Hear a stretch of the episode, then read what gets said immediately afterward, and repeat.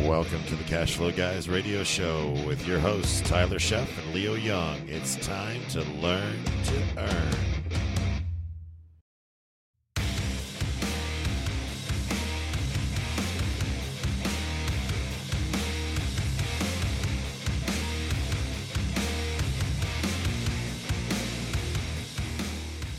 Welcome, ladies and gentlemen. You're listening to the Cash Flow Guys podcast. In today's episode, we're going to be talking about gross income, operating expenses to get to your net operating income. So don't miss out on that, folks. Tyler and Leo up next.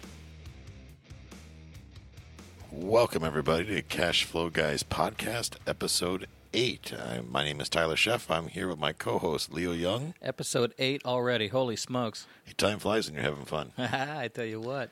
You know, before we know it, we're probably going to wind up at episode 208 and then kind of look at each other with gray beards going, What the What? heck just happened? And that was fun. Yeah. exactly. I need a nap. Absolutely. Well, today on today's show, we're going to talk about income and expenses. We're going to boil that down to your cash flow. How do you get to the cash flow number? Yeah, and that's the one thing that folks, um, you know, that, that that's the big number. That's that's what they want. But there's numbers behind the numbers, and that's really what we're gonna dive into and get a little weedy with some of this stuff, which is okay. We want to get a little weedy because these numbers are really, really very important. And the first number that we're going to start with is gross income. And Tyler, I know most folks out there that listen to the podcast, they're interested in real estate and real estate development and real estate, uh, I'm sorry, entrepreneurship. They're looking at the gross income. What are the rents? Well, it can go a little bit beyond that many times. Well, it can actually go a lot of bit beyond that, uh, and that's the thing a lot of people miss is, you know, I, I work with when we work with new investors out in the field. They, you know, they think sometimes they they think, well, my income and expenses are as follows: I collect seven fifty a month rent, I have a three hundred dollar mortgage payment, so I'm going to wind up with a four hundred fifty dollar profit. That's outstanding, but you know, it goes a lot deeper than that. We'll get into expenses later in the show, but the income, you know, people miss out on some of the income opportunities that are available now admittedly, a lot of the things that we're going to talk about today, the income streams, the multiple income streams, apply to more towards the multifamily sector than the single family sector.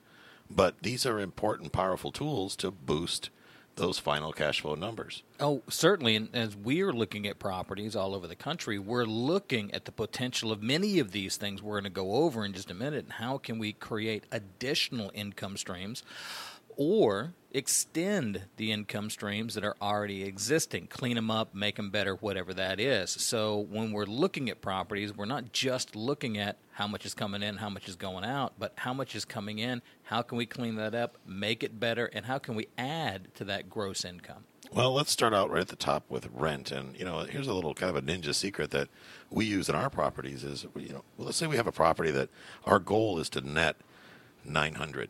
And I, we're doing this with a property right now in Tarpon Springs.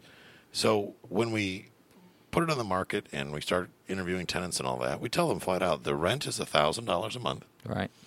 However, if they pay on time or within, you know, if they pay early, a day before the rent is due, they're entitled to a hundred dollar discount, dropping the rent down to nine hundred. Yep. So what we found is, in the event that we have non-pay situations and things like that, the courts look more favorably on helping us collect the thousand dollars than they do the nine hundred. And if they don't pay on time, we automatically earn that hundred dollars plus the daily late fees on top of it. So, you know, I hate to to to prosper off of of uh, bad situations. However, you know, we incur additional expenses when people pay their rent late. So we look for strategies on how we can offset that and pass that back to the tenant where it belongs. Right. Ultimately, incentivizing the tenant to perform positively. You get a little discount if you pay it early. Great. Well, they know they're going to get uh, a surcharge or a fee if they pay it late, just like if you pay your bank payment late, just like if you pay your car payment late. Any of those are going to incur late fees. Well, the same thing goes with rent. Absolutely. But allowing them a discount to pay it early, some folks take advantage of that, and it's, uh, of course, we get the rent early. That's better.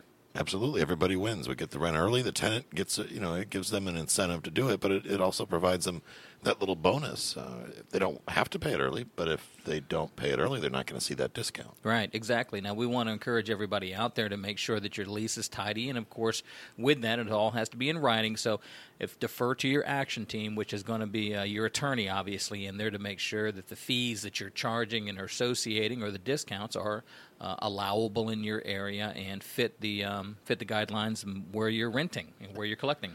Absolutely, and that lease is critical. You know, my lease is seven pages long. Yeah, yeah, yeah. It's um, we we learned a lesson early on. Getting a lease from uh, Office Depot and Staples and things like that can be uh, can really can kind of be suicide. It, it, it, really is not what you want to do. You go go ahead and pay a couple hundred bucks to have an attorney draw it up. Absolutely, absolutely. You know, and I want to talk about storage for a minute. That's the thing that people miss the boat on a lot. Landlords miss the boat on. You know, you can buy a uh, at least in a in the Central Florida area, west coast of Florida, you could buy a storage shed, prefabbed, have it delivered for a nominal amount of money, a couple thousand dollars, brand new. Yep. And I've done this up at our little fourplex in Tarpon Springs, where, you know, you drop a a, a ten by sixteen storage shed in there, and then you divide it up over the four units mm-hmm. and then offer them the opportunity to have on-site storage and that's a big benefit to people. Yeah and a lot of people don't think about that you know. How do you further uh, gain income? How do you use what you have to get what you need to get what you want as a landlord? Adding four storage sheds or one community storage shed is a great way of getting a little extra income coming in. Absolutely and you know you can and, and this is where leverage kicks in. You know you can get those uh, on payments those sheds and yeah. it cost you i don't know it's like say three hundred dollars a month to get a, a ten by sixteen or, or, bigger shed, you rent that out to the tenants, offer that to the tenants for say seventy five dollars a month, uh, or hundred dollars a month. Let's say if you're only paying 150 200 dollars a month for the shed, you're getting use of that shed generating income, and you're making money off of that leverage. Granted, not a lot, but in some cases, if you don't have the cash to do it, it using other people's money, in other words, the shed company, to hold that paper for you over time, year, two years, whatever you structure, you make a little bit extra profit every month off of that. And at the end, when it's paid off, you get it's clear profit. It's clear profit, right? And you can use those uh, collections, the collections of that money, to offset increases elsewhere. When we get a little deeper to G, uh, GI and NOI, it'll make sense. But your taxes are going to go up, your insurance is going to go up, you can't just take the rents up. No, you can't. You, you, you, can't just say, okay, well, it's gonna the rents are gonna climb as everything else goes up. It doesn't work that way. So we really work hard on seeing how we can maximize the gross income off every property we buy.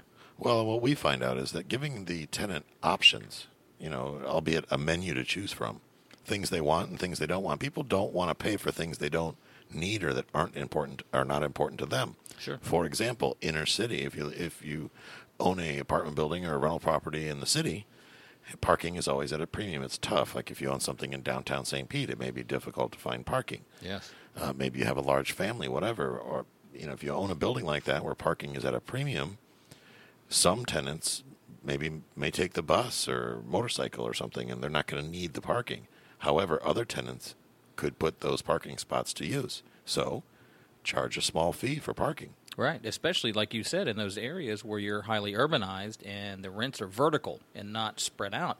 Parking is an issue. Parking's a deal, and uh, certainly in the areas like downtown areas, those fees are regular, normal fees that those renters will book into their allotment that they um, absolutely um, the, yeah that their outlay so they know they got to pay for it. A friend of mine was a is a well, still is a Secret Service agent, and um, he he gets assigned into big metro cities all the time as part of his job. And a couple years back, he was living in New York City, and the parking he had to pay extra. The apartment did not come with parking. He was on the I don't know the 14th, 15th floor, whatever it wound up being, but he didn't have any parking that came with the unit.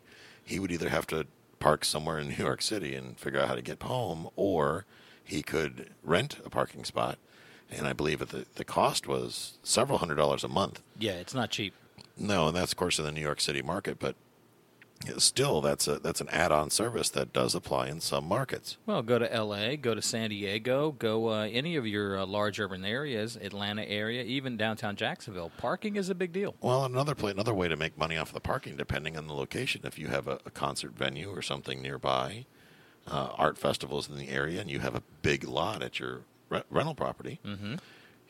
Think about cordoning some of that off. If it, once the, that you figure one or two spots for the tenants, and you still have a big piece of property, there's an additional income stream. You put a teenager out there with a an umbrella and a lawn chair, and when these big events comes up, he can charge for people, the public, to park there in the parking lot or in the field or whatever.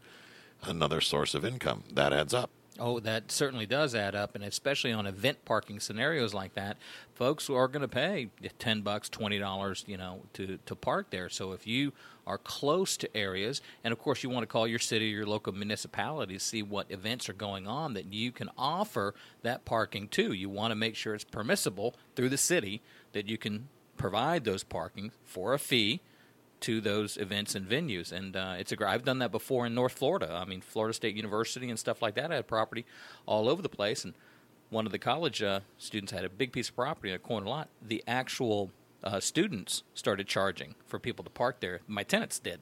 Hmm.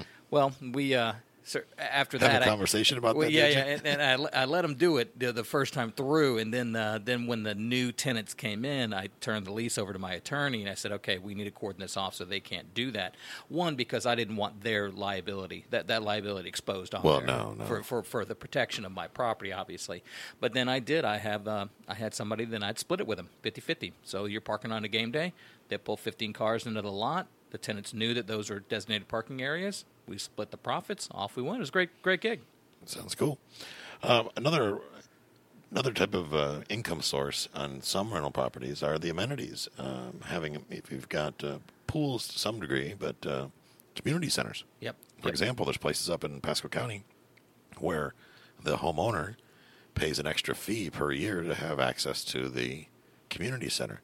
Perhaps that's a fee that you have the opportunity to pass on to the tenant if it's something that interests them. They want to go play shuffleboard or they want access to the pool and there's some sort of a badge or a controlled entry type of scenario. Right. You may mark that up a little bit. Let's say if it's, I don't know, 100 bucks a year, you charge $200 a year and give them the opportunity to use those amenities or throw it in for free, make it a little more advantageous for people to want to rent there. Right, as an add value kind of scenario. Well, folks, what we're going to do is we're going to take a short break here. When we come back, we're going to go into gross income a little bit more, dive down a little deeper in some of the ways that you can create additional income coming in off your properties. So stay tuned. We are the Cash Flow Guys. Future Home Realty is a proud sponsor of the Cash Flow Guys podcast. Our philosophy is to provide our agents with the best education in the industry, matched with an aggressive compensation plan that makes sense for you. Future home agents make more because they keep more, a lot more. If you are a licensed agent and you're trapped by a compensation plan that is not in your favor, give us a call at 727 417 9696. That's 727 417 9696. Today is the day to take control of your career and your checkbook. Welcome back, folks. This is Leo and Tyler. We're the Cash Flow Guys, and we're talking about gross income and all the ways that you can utilize uh, different methods to increase not just rents, but uh, your cash flow in each property. And uh, Tyler, we're, we're talking about community centers, and we were talking about that kind of thing, pools and, and all of that. Some folks um, that that may be a little tough to do, but laundry. That is a huge deal when we're renting. Oh yes, it Absolutely. Laundry is actually that's something I'm looking at doing in my my uh, apartment buildings out of state. Is setting up a facility to provide laundry to the tenants, coin laundry. Mm-hmm. You know, there's different ways you can do it. You can go out and buy the equipment, and it's a little more expensive than um, you know the non-coin laundry, obviously because of the coin mechanism and all that. But the other option is you can rent that equipment, and it's maintained by the company that that uh, you rent it from or lease it from Yes, you can. huge, huge profit center. If you think about, go to the laundromat. First of all, you got to have 50 pounds of quarters in your right pocket. you do.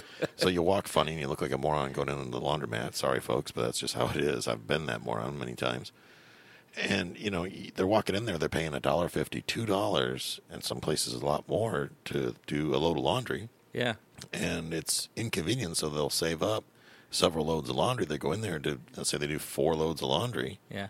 at a dollar fifty a load. That's six dollars, and they still gotta uh, dry it. Yeah. Oh, absolutely. And, and and that's the other thing you said inconvenience. Holy smokes! I, I'm I'm there for four hours, no matter if it's full or if it's empty, because like you said, I'm going to do five loads of laundry because I don't want to do it very often. I'm in there all morning. It seems I'm away from my phone, or you know, I'm I'm in a public place and I can't get any work done, and you're out of sorts. So putting laundry facilities or having that ability that add value to the uh, facilities just like you did. I did the same thing years ago in an apartment complex I had. Correct. I added some coin laundry, and I actually hired the company to put in the coin operated systems. They did it for a fee. I got uh, a fee off of it. They got paid, and I didn't have to do anything. I didn't have to police the machines. That was my big thing. I don't want to. I don't want to be the laundry police. Well, no, and one of the things that I did up in my place in my fourplex up in Tarpon is I instead of coin laundry because these were gonna actually going to be in in unit um, washer and dryers, so they were not public, so to speak. They were located in each individual apartment.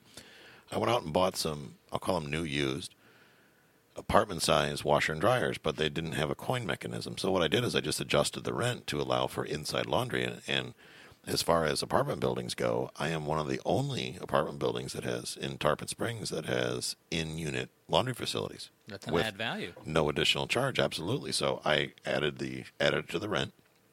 I added an additional twenty five dollars a month for those machines. I paid two hundred and fifty dollars per machine for them. So in ten months, the machines are paid off. They're free and clear, right? Right. And then after that, it's just clear profit. Right, exactly. So again, adding value, increasing those uh, those rental streams from uh, one existing piece of property, and taking it a little bit further, even even on down the road, utility, internet, cable. That's a big deal. Up up there in North Florida, where I had a lot of the college stuff. Holy smokes! If you're not bundling that service together, you're not getting a good tenant. No, you're not. And you know, a lot of condominiums offer basic cable and things like that. But if you call the, the cable providers and you have a large enough building, you have enough units, they'll give you one set price to wire the whole building. Yeah. Now, you can offer a discount.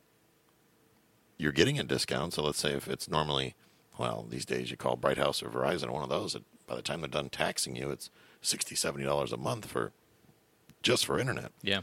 And then if you want cable and they force you to take a phone that you never answer and things like that, you can very easily spend $100, $150 a month just between cable and internet, nothing else. So if you buy that in a bundle, or not a bundle rather, but if you wire the entire building, Right. have that internet, maybe some Wi-Fi hotspots and things like that in there, charge the tenants maybe, let's say it's costing you $35 a month because you're buying in volume. You charge the tenants a 100 a month. You know, you make a nice little profit right there. Sixty-five dollars a month extra profit times how many units do you have? Those numbers add up pretty quick. They do. They add up uh, very quick, and it just takes a call to your provider to see what services they allow you know you to purchase. Absolutely. and, it does. It makes it a lot smoother and cleaner on the tenant as well. Instead of the move in and the move out, where they got to order this, and the guy comes in and he does his thing, and then he runs the new wires, and they's tacking more wires onto your building or dishes. I got where um, I, I added in my lease that they they could not put any more dishes on the um, on the houses when I had the three twos and the four twos and stuff like that. I, I would have three, four dish because they just leave them up there. Well, yeah, the equipment's a throwaway. the equipment's a throwaway, right? So I had in my leases where I had to approve all of that because I once I didn't even pay attention. I was in my twenties and I had three satellite dishes. You know, one from last year, one from the year before that, and one from the current tenant. It's like, holy smoke, they're poking holes in my roof. Well, yeah, and your and your walls and everything else. Yeah. It gets a little quick. Unbelievable.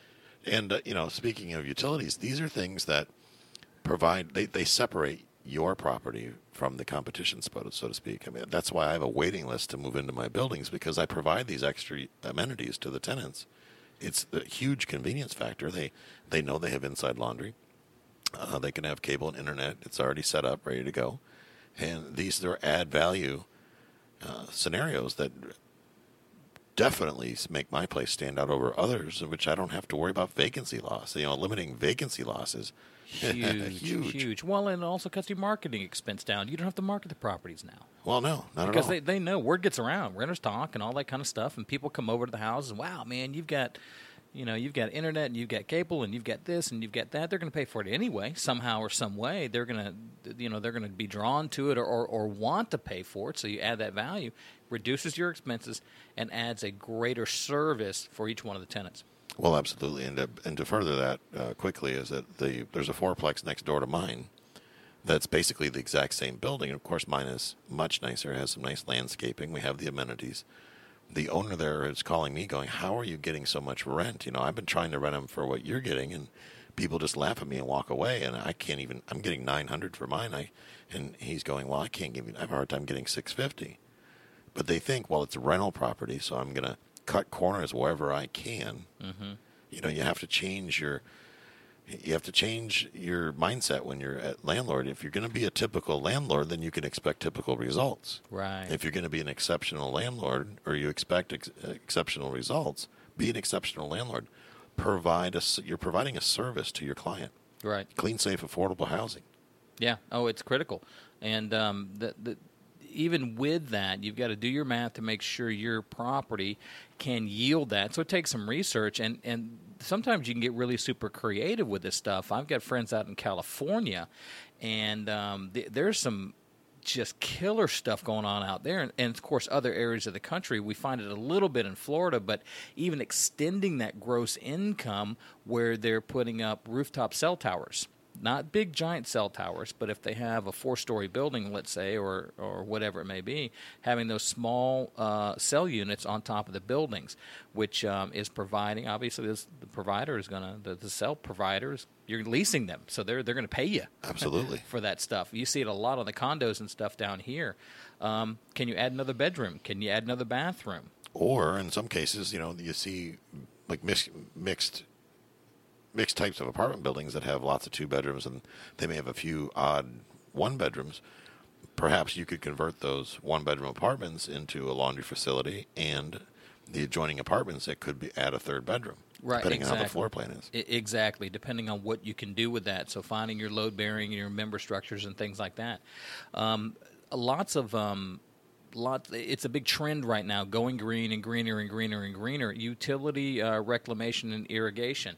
Um, there are large apartment complexes that will that I've seen them actually bury, uh, not use the reclaimed water. Some areas don't have reclaimed water for their irrigation systems, and they'll bury tanks in the ground and they'll reclaim that water to use for their irrigation. It lowers that uh, utility bill. Also, utility reclamation, where and that's where you're putting um, windmills and the um, what are the things called that this with the sunlight, the solar power, the solar panels and things, where they're selling the electricity back. Now, for a lot of the the smaller folks, the three twos and the quads and things like that, it doesn't typically uh, math out real good. But if you've got a, uh, a, a complex of twenty or thirty units and you've got security lights, you've got parking lights and things like that, as the landlord, you're paying for that. Absolutely. So if you can lower that bill by selling some of the electricity back to the city, it just creates a bigger separation between your gross income and obviously your net income. And folks, when we come back from our break, we're going to talk a little bit more about those operating expenses that will calculate into that gross income income to get you to your net operating income. So stay tuned for the cash flow guys. Lawn Tacos Electrical Service is a cash flow guy's preferred provider for all things electrical. In business since 1983, Lawn Tacos Electric is a fully licensed and insured electrical contractor serving the Tampa Bay area. The company has extensive experience in both residential and commercial electrical service. A professional electrical contractor is a critical member to any investor's team. Don't take chances with the lowest bidder. Hiring a licensed professional saves you time and money. Don't let your cash flow go up in smoke. Instead of calling the fire department, call Lawn Tacos Electric at 727 938 8895. Welcome back. We're at the second half of episode eight. We're talking about income and expenses. We uh, now we're gonna we're gonna go ahead and drill down the expenses. Yeah, we, we talked about your income, how you can take that gross income, which is not only rents, but maybe storage and uh, developing, you know, cell towers, the utility usage, laundry fees, or whatever. Really trying to maximize that gross income collected from your property. Now, once you've got that tidy and handled, you've got expenses. Now we're not talking about the, the, the, loan right now. We're not we're not talking about that. We're talking about these these fixed and rotating expenses and reoccurring expenses to basically own a building to rent it. Well, absolutely, and you know, one of the big mistakes people make is they're not accurately reflecting their expenses when they're doing their cash flow analysis. The, absolutely correct. That is the biggest thing we see is uh, they just take it for kind of face value and whatever they're like if they have a utility fee for example if they have a static utility fee that they've got to pay as a landlord to keep security lights on or whatever well that's an easy one to calculate. But those expenses that come up randomly like a toilet or um, you know you've got to do a repair or something like that they, they've got to break the math down to the same math well, absolutely, and that all comes back to the very beginning, getting people in the door to rent the places in the first place. Yeah, huge. You know, your marketing expense. Huge. And you know, the dawn of the internet, and as we progress farther into the future, marketing seems to get cheaper and cheaper. There's all kinds of free websites out there, and Craigslist, and and, and things like that to market the properties, find a tenant. However, the, you know, a lot of the stuff still incurs expenses. You got signs, yep, newspaper ads, yep. things like that. Yeah, and well, don't think just because you know a mistake people make is well I'm hiring a property manager. Well, that's already covered. That comes down to reading the property management agreement, and a lot of property management companies have offsetted that the uh, uh, cost of advertising to the the owner. Yeah, that's not built into their fee in a lot of cases. So when you're getting those contracts, read through those management contracts and see what is included in that management fee and what's ex- excluded from that management fee. And, and advertising usually is one that they tend to exclude. Yeah, they, they do. Now, the good ones will have an ongoing advertising, marketing, whatever you want to call it, budget where they are reaching out constantly. Um, through either Craigslist or Postlets or you know whatever, um, having open houses, and I've had um, I've had folks do open houses for rental units and, and, different things like that, where they're constantly collecting this information from these prospective tenants and have a a, hit list, a hot sheet, whatever you want to call it, where as something comes up for rent, these are the first people they call instead of having to now start advertising the property. They've got a list of folks that they showed two months ago. Absolutely, and you know, don't be afraid to ask questions. You know, when you're going, when you're building your team, your property manager obviously is a, is a critical piece of that team, and sometimes these advertising fees tend to be profit centers for the pro- for the property managers, they not sure not pass through costs. Yep. And you know, the one thing you may want to do early on when you're talking to your property manager is ask to see documented proof or, or you know something besides their invoice for what the marketing expenses are. Now, at that point they may say, well, we charge to write the ad on Craigslist and things like that. And, and if they're doing that, that's fine. You can't deny them the opportunity to charge for a service. However, it's good to know the origin of where these fees come from. Right, exactly, exactly right. Well, taking it even further than that, um, some ancillary ex- um, expenses that people don't take in consideration and calculate incorrectly travel cost, getting to and from, cleaning, commissions, insurance. I mean, all of this all factors in to the operating expenses of that particular unit. Absolutely. In, in our case, you know, we have properties up in uh, Tennessee, and we have to either get on a plane or we have to drive to Tennessee every once, a couple times a year, just to check on things, make sure things are the way they're supposed to be, and of course, we also capitalize on that by heading down to Beale Street and having a few cool ones over by the Mississippi River and great checking music. those things great, out. Great music. Great barbecue. Ice cold beer. There you go. Absolutely.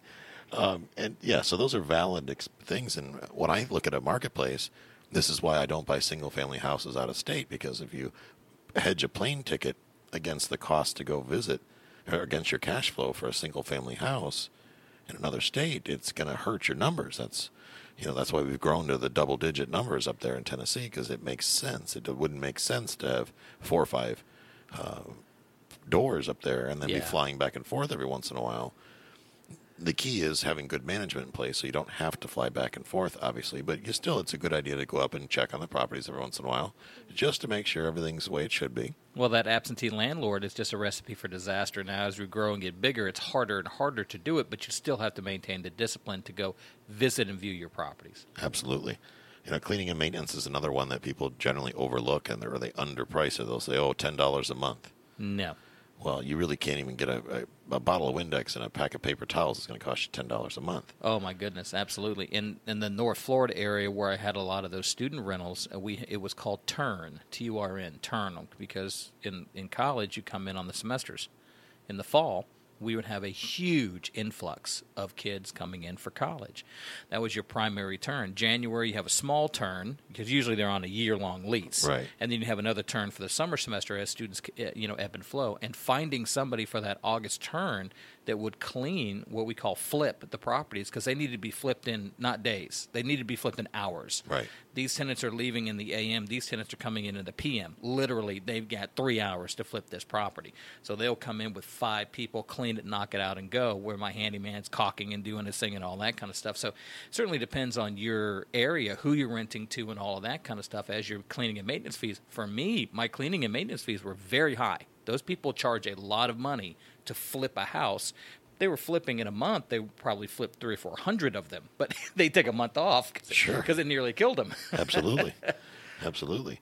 Yeah, commissions is something that people often overlook. Uh, for example, if you a lot of there are realtors out there that work in the rental market, not necessarily as property managers, but just in the tenant placement. And in a lot of cases, they well, in all cases, they charge a, a small commission, a fifty, hundred, two hundred dollar fee to place a tenant. Sure. You know, in some cases, they'll pass that on to the to the new tenant, or they'll they'll look to the, the owner of the property, the landlord, to pay those fees. Additionally, property managers in some cases charge a portion of the monthly rent for the first month's rent. These are things you have to pay attention to.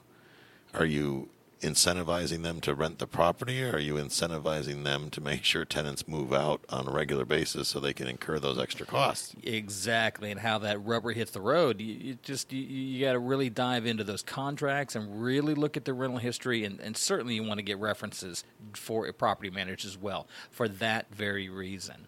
Next section here, I'm not going to say a word. I'm going to let Leo run with this one. Uh, insurance. You have 12 seconds. I'm watching the clock. factor in. I'm probably the only insurance guy that's not a that's not a traditional insurance guy. I think you need insurance. Um, you don't need the insurance the entire way. You need to be able to stagger your insurance, and you need to be able to sit down with your agent and develop a self insurance plan. We're going to have episodes on that later on down the road, folks. But uh, as an insurance agent, I can tell you, you can get ate up with the insurance costs, especially in Florida, areas like California, and stuff like that. It gets crazy as those numbers start to go. But again, we'll talk a little deeper on that. Legal fees, management fees, repairs, supplies, taxes, utilities, all of that stuff, vacancy loss, all of that stuff has got to be calculated into these operating expenses.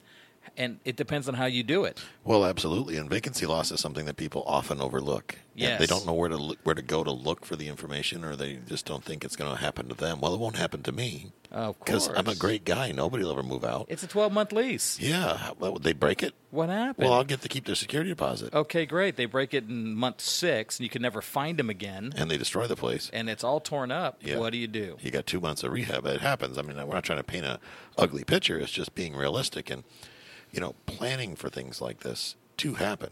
Making sure you build these into your numbers at the time of uh, acquisition. You know, begin with the end in mind, so to speak. Having a plan in place, allowing for these deductions throughout the year, that keeps you ahead of the curve.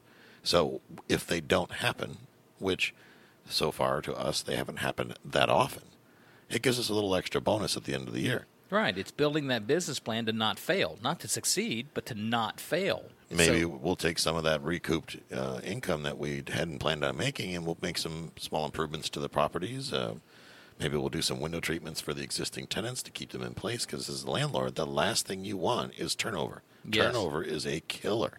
Term leasing is what you're really shooting for. Get if it's a 12 month lease, I want 12 months out of that lease. Absolutely. One little ninja secret about vacancy loss. There's a website called Sperling's Best Places, and it, they research all of the demographics of all the cities in the country. And if you go on that website and you look at uh, uh, percentage of rent and percent vacant and things like that for a particular zip code, you can drill it down right to the zip code.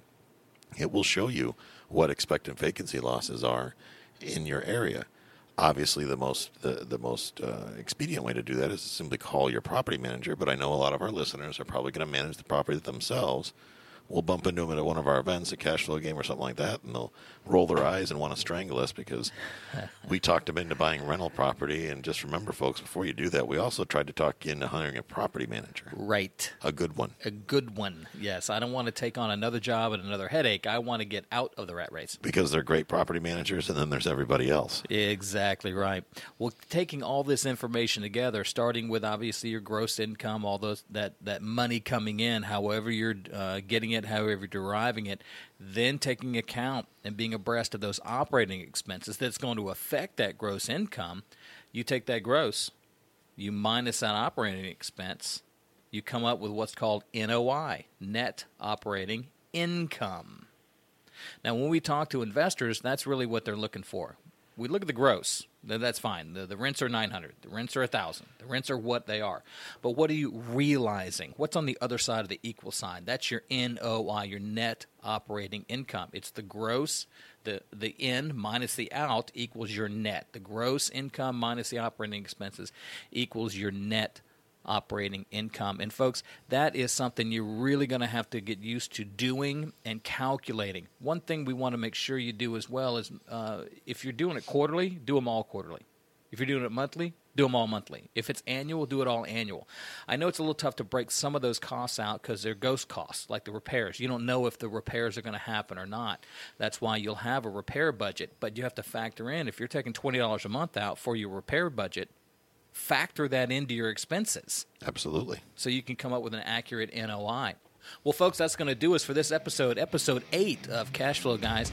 If you want to get a hold of Tyler or Leo, just drop us an email at info at cashflowguys.com. Of course, you want to visit our website, cashflowguys.com, and we'll uh, hope you're listening for us on episode number nine. My name is Leo Young. That's Tyler Sheff, and we are the Cash Flow Guys.